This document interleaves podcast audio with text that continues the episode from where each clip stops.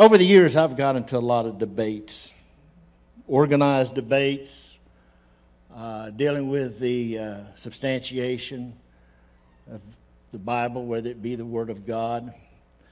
Even in debates dealing with uh, the incarnation, God who became flesh. And I have to agree with something C.S. Lewis said a long time ago. C.S. Lewis has always been a writer and theologian that I tremendously uh, appreciate. In fact, it was because of his writings and such that I even made application to Oxford. He was just incredible, incredible philosopher, theologian, writer, uh, just absolutely amazing. Uh, he was professor at Cambridge and also as well as Oxford. And he said, I don't want people to make the mistake of just stating that Jesus was a good moral teacher. He said, Don't ever make that mistake. He was not just a good moral teacher. And some people, you can, you can even ask people of other religions, said, Do you think Jesus was a liar? Oh, no, no. Do you think Jesus was a lunatic? No. Do you think Jesus was God? No. Well, if he was, if, if indeed he was who he claimed to be, then no, he could not have been a liar. He could not have been a lunatic. But to say that he was just a good moral teacher defies all of that. You see, it's, it's inconsistent. Just to say he was a good moral teacher. And so when somebody tells me, and trust me, I've heard that many times, well, I may not be a Christian, but uh, because I, have even realized that over the years there's two types of Christians. Uh, one is going to heaven, the other isn't. You say, what? There are those who believe that uh, they embrace the teachings of Jesus, such as the Golden Rule, such as uh, uh, how to treat our enemies, doing good things uh, to people in the community, and this, that, and the other. Those are what I call philosophical Christians. They won't go to heaven. But those who are born again Christians, that's a whole different thing. Those are the ones Jesus said you must be born again. Those who are born again Christians accept Jesus Christ as to whom he claimed to be, which was God incarnate, and then see him as their personal Savior. If you have your Bibles with you, please turn, if you will, over to Matthew chapter 16, and we're going to read verses 13 to 17. Matthew chapter 16, verses 13 to 17. Got to give people a chance here. I've been, been accused of rushing it, so I don't want to rush it. When Jesus came into the coast of Caesarea Philippi, he asked his disciples, saying, Whom do men say that I, the Son of Man, am? And they said, Some say that thou art John the Baptist, some Elias, another Jeremiah or one of the prophets. Look at verse 15. He saith unto them, but whom say ye that I am? And Simon Peter answered and said, Thou art the Christ, the Son of the living God. And Jesus answered and said unto him, Blessed art thou, Simon Bar Jonah, for flesh and blood hath not revealed it unto thee, but my Father which is in heaven. May God bless that reading, hearing of it to our hearts. Let's have a moment's word of prayer. Father, again, in the name of Jesus, we come into your presence. We pray that your word and your will be made manifest in this congregation, this church today. For these things we ask and pray in Jesus' name. And all of God's children said, Amen and amen. So if Jesus was not God, was he a liar? Was he somebody who, uh, you know, last week we read scripture substantiating that the Bible claimed that Jesus was God. And the most fascinating thing about God's Word, if you think that Jesus was just a good moral teacher and you liked his writings, then you have not read his writings. Because here's one of the most amazing things about Jesus' teaching he not only taught those things from a godly perspective. Now remember, Jesus only ministered three and a half years. You know that? Only three and a half years. And yet, here is something that is the most unique thing the earth has ever known. He only ministered in three and a half years, And nothing, no teaching, no prophet, no spiritual leader ever affected the course of history and, and man, mankind like those three and a half years. That within itself is head and shoulders over anything else. That, that is one of the most unique things. And the things that he established out of that. Alcoholics have been freed from alcoholism, drug addicts have been freed from drug abuse. Abusive individuals have been set free and their hearts made tender. Jesus, in his teachings, has softened the heart of mankind. Nothing, no other teaching, philosophy in the world can, can claim that. If you don't believe that Jesus was God, you'd think he's just a good moral teacher. Then you are actually saying that you believe Jesus was a liar. Because you cannot divorce Jesus' teaching from the reality that what he taught was that he was God who came in the flesh. Do you see that? If you don't believe he was God, then you're saying you don't believe the teachings of, of Jesus or Jesus was a liar. You cannot say that he is not whom he claimed to be. God's word tells us in John 1 1, in the beginning was the Word, and the Word was with God, and the Word was God. You can't divorce the Word of God from Him being God. So if you, if you can't say that He was God who came in the flesh, and you'd be surprised how many people, even there are a lot of preachers in pulpits who do not believe in the supernatural, the divinity, the metaphysical aspects of Jesus Christ. But they'll teach his teachings and yet will. What's like Thomas Jefferson? Thomas Jefferson. I've, I've heard people say, oh, I saw in Moody Monthly where they're advertising the Jefferson Bible. I said, You don't want it? Oh, why? I'd like to have the Jefferson Bible. No, you don't want it. Because Jefferson left everything that Jesus taught except anything that had to do with the miraculous, with the supernatural. And in Jefferson's Bible, what he did was after Jesus was crucified, after Jesus was buried, after they rolled the stone in front of the tomb, that was the end. Because if you don't believe in the miraculous, if you don't believe that which defies quote unquote science, there's no resurrection. And God's word says if there's no resurrection in 1 Corinthians 15, we are of all people most miserable. Was Jesus Lord? Titus chapter 1, verse 2 says, God who cannot lie. The Bible makes its own statement that God cannot lie. Was Jesus lying to everybody? A megalomaniac that wanted people to follow him? If he was just wanting people to follow him, he was not only lying, but it would have been the most demonic thing in the world to tell people, here's Jewish people. He tells Jewish people to turn away from your faith and follow me.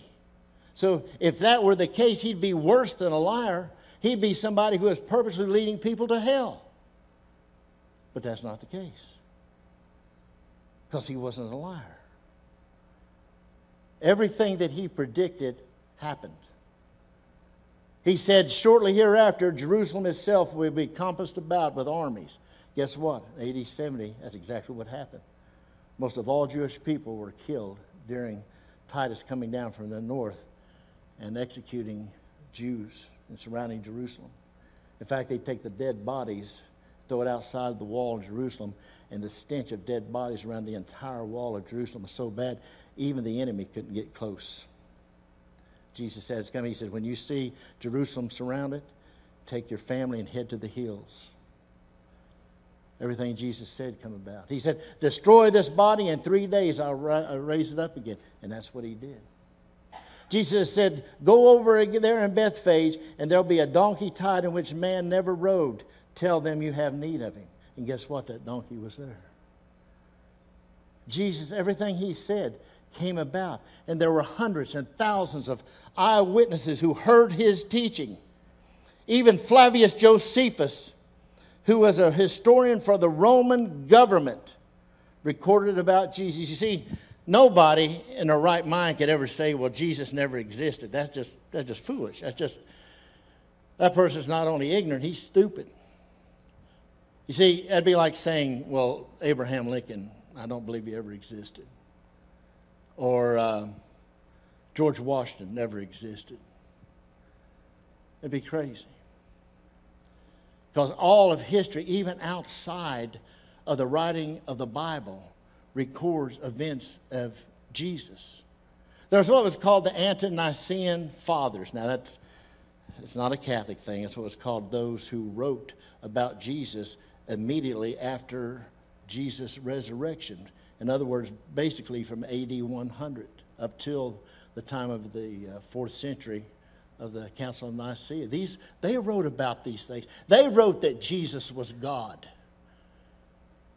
But you'd be surprised how many people, this day and time, who fill pulpits. And one reason they do that is because they believe that nothing can be substantiated except for what you can testify or witness with your five senses. If you can't verify it with your five uh, senses, then it doesn't exist. And yet these same people do it every day. Every time somebody's come to me like that, I say, okay, let, let, let's test that theory. Do you have a brain? Yeah. Have you ever seen it? No. Therefore, you have no brain. Do you have a soul? Let me tell you something about a soul. In Hebrews chapter 4, verse 12, God's word says, The word of God is quick and powerful and sharper than any two edged sword, piercing to a dividing asunder of soul and spirit and joint and marrow, and is a discerner of the thoughts and intents of the heart. In that passage of scripture, we see that there is a designation between soul and spirit. Yet in some passages of scripture, those two words are used interchangeably. But there is a difference, I truly believe, in the reference to soul and spirit.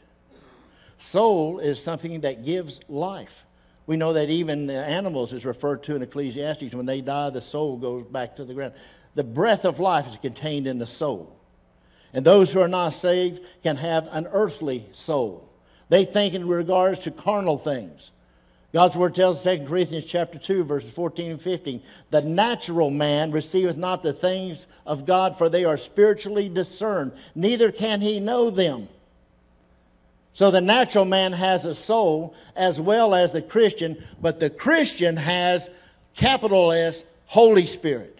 His soul is regenerated so that just like we read here in Matthew 16, Jesus said, Flesh and blood has not revealed that to you, but my Father in heaven.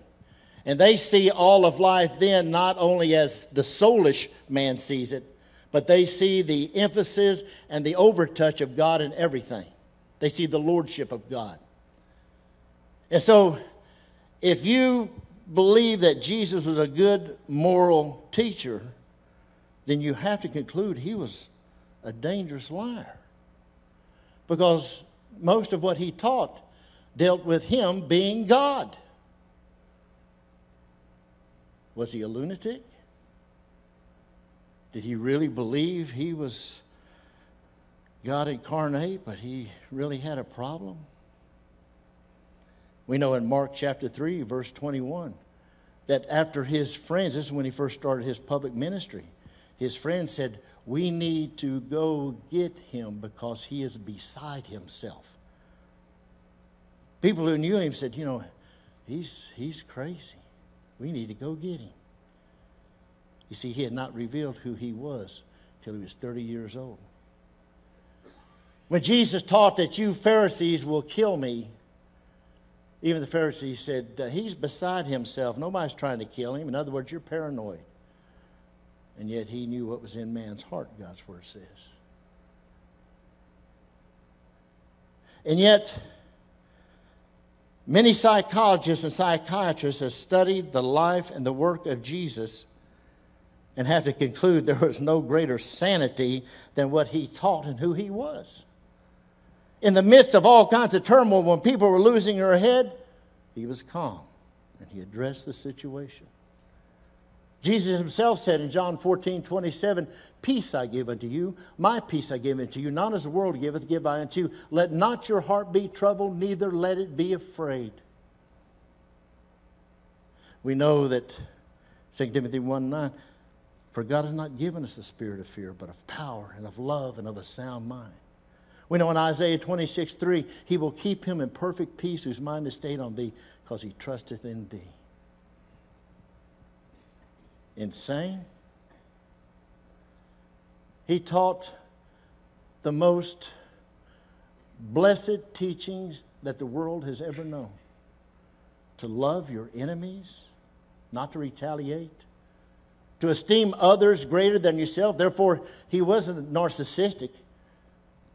He even said, I come to serve, not to be served.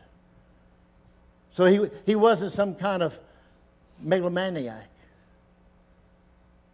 And he taught words of eternal wisdom that all the writings of the Shintoists, all the writings of Confucius, all the writings of Buddha, all the writings of all, all the philosophers in the world fall in comparison with the sweet, sweet teachings of Jesus Christ.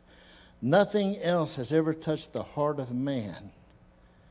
In fact, look, if you will, very familiar passage of Scripture. Turn to Matthew chapter 22, verse 37. Matthew 22. And I want you, very familiar passage of Scripture, but very. Let's start with verse 35. Then one of them, which was a lawyer, asked him a question, tempting him and saying, Master, which is the greatest commandment in the law? Jesus said unto him, Thou shalt love the Lord thy God with all thy heart with all thy soul, and with all thy mind. This is the first and great commandment, and the second is like unto it Thou shalt love thy neighbors thyself. On these two commandments hang all the law and the prophets. Every time they tried, here's the lawyers, the scribes, the Pharisees, every time they tried to set an intellectual academic trap for Jesus, he turned around on them to where they couldn't answer. He exposed them for the lunacy that they possessed the inconsistencies. Do you notice he says, Thou shalt love the Lord God with all thy heart? All thy heart. In regards to, was he a lunatic? There is no other book that you can pick up and read where the words will pierce your heart like the Holy Bible. In Luke chapter 24, we see that there were two strangers on the road to Emmaus. And Jesus, disguising his appearance or blinding them that they could not recognize who he was immediately, this is after his death. He came along and walked beside them. And he said, it says, he opened the scripture up to, to them that they heard it as though they had never heard it before. And Jesus went into the house and broke bread with them. And then all of a sudden, their eyes were opened and they recognized this was Jesus the Christ, the Jesus of Nazareth. And he vanished before them. And the two people there said these fabulous words. Said, Did not our heart burn within us as he broke the word of God? Did not our heart burn within us? I read a professor one time who taught psychology. He said, I don't care what the malady. He said, if you pick up the Bible and read any selected verses, it'll automatically tell people what they need to do and be. Lunacy? Never was sanity ever exemplified as in the life of Jesus Christ. Lord. In John 20, Thomas also known as Doubting Thomas, appeared and said, I won't believe unless I can put my fingers in his hand and in his side. Jesus stepped out from behind the metaphysical curtain, if you will, and said, Here, put your fingers in my hand and my side. Thomas fell down on his face and he said, My Lord and my God. A good moral teacher then you've called him a liar or a lunatic. Is he Lord? He said he was. He proved he was. And in three and a half years, you see, if, if he was going to propagate his teaching in a way that'd be truly acceptable in those three and a half years, he would not have started in Israel. He would have gone to Greece, where polytheists or many gods were accepted. He'd have gone somewhere else. But it was prophesied. And he was the fulfillment of all that was prophesied of the Christ, the Messiah. In just three and a half, I can't do a little funny, three and a half years. Three and a half years. Never traveled over a hundred miles from where he was born. And nothing has shaped the course of mankind. And, and not only that, but his teachings. His teachings cross over all of time and still applicable. His teachings have touched the heart of, I don't care what tribe, what nation, what people, and applicable. It has, cro- it has crossed the human experience and applicable to all people.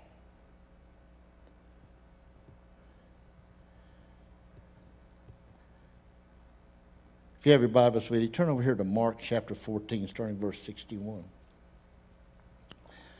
Mark chapter 16.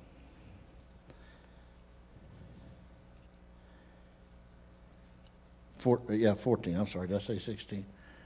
Mark chapter 14. I, I don't even have to get me a flat pulpit because everything drops out of my Bible. Hold on, hold on. Mark 14. Start with verse 61. This is when they had arrested Jesus. But he held his peace when he's abusing and questioning Jesus. But he held his peace and answered nothing. Again, the high priest asked him and said unto him, Art thou the Christ, the Son of the Blessed? And Jesus said, I am. And you shall see the Son of Man sitting on the right hand of power and coming in the clouds of heaven. Then the high priest rent his clothes and said, What need we any further witness? You have heard the blasphemy. What think ye? And they all condemned him to be guilty of death. Lunatic? No. Somebody who was a lunatic or a liar, knowing after he was arrested and what was going to become of him, would have said, I didn't mean it. Nobody's going to die and suffer what he suffered if it were not true. Anybody who has any ability to walk and breathe, knowing and had described exactly what he was going to go through before it ever happened, and walk right into it. God, Jews had no problem of realizing whom he claimed to be. When he said that he was the Son of God at the right hand of the Father, the priest rent his clothes because he he's putting on this dramatic display that this is blasphemy. He claims to be God. It amazes me. So many people today say, well, Jesus never claimed to be God. The biblical ignorance that runs rampant this day and time is unbelievable, and that's just in the churches. They knew exactly what he meant. And when he said, I am, I don't know how clear you can get. Now, here's the interesting thing. When they came to arrest Jesus in the Garden of Gethsemane, some of you heard me share this before. I think it's one of the most amazing verses in the Bible. And the, the, the, those who came to arrest Jesus, they said, Are you Jesus? Are you the one? Are you Jesus of Nazareth? And Jesus said something in Greek that's amazing. He said in Greek, ego eimi. See, if you're just going to say I am, he just said ego. But when he said ego eimi, if you remember reading, it said that the guards fell to the ground. Remember that? Fell to the ground. You know why they fell to the ground? What Jesus said was the exact same thing that Moses heard out of the burning bush when Moses said, Whom shall I say sent me? And God said, You tell them that I am sent you. When Jesus said, Ego eimi, he said, I am that I am. That's why they fell to the ground under the immediate, momentary glow, if you will, of the presence of God revealed. Was he crazy? Not hardly. Not by a long shot. Such sanity was Where do you think who started the Red Cross? Where do you think Harvard and Princeton, all these universities were colleges established by Christians? All these different medical things. You know, it, it absolutely amazes me the stupidity of people say. There, in fact, there are uh, uh, books out, current books out, saying there's been more atrocities done in the name of Christianity than anything else. How myopic. That's why I say, look at the Salem witch trials hundreds of women were executed. No, if you go back in history, I think it was 12, but they like to blow it up in history. What about the Inquisition? Yes, there's always been mean people, even within church, but that is not the true message. Yes, and they did kill some people. But on the other hand, what about the atheist and the agnostic? Stalin killed millions of people. Hitler killed just over six million Jews. Ungodliness has killed millions upon millions of people. And yet, those who tried to attack Christianity and say, such atrocities have been done in the name of Christianity, not in the name of Christianity, but by evil people who were in part of Christianity. The message of Jesus was not that of murder and kill and pillage, it was to love those who curse you do good unto them that would abuse you, give unto those who need, esteem others greater than yourself, do unto others as you would have them do unto you. Come unto me, all ye that labor and are heavy laden, and I will give you rest. Take my yoke upon you and learn of me, for I am meek and lowly in spirit, and you shall find rest unto your souls, for my yoke is easy and my burden is light. Liar, no, everything he said come about and yet to come about too. Lunatic, no. We should have just a fraction of the sanity he possessed. So that leaves only one thing. He was a good moral teacher because he was God. Amen? Let's stand if you would, please.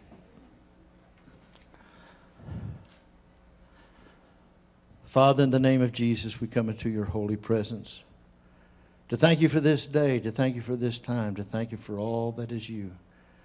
Father, I pray if anyone here today doesn't know you as the Lord and the Savior of their life, that they'll pray this prayer I'm about to pray. Dear Jesus, forgive me of all my sins. Come into my heart and save me. I receive you as my Lord, my God, and my personal Savior. Holy Spirit, please fill me to overflowing. Thank you for saving me. In Jesus' name I pray.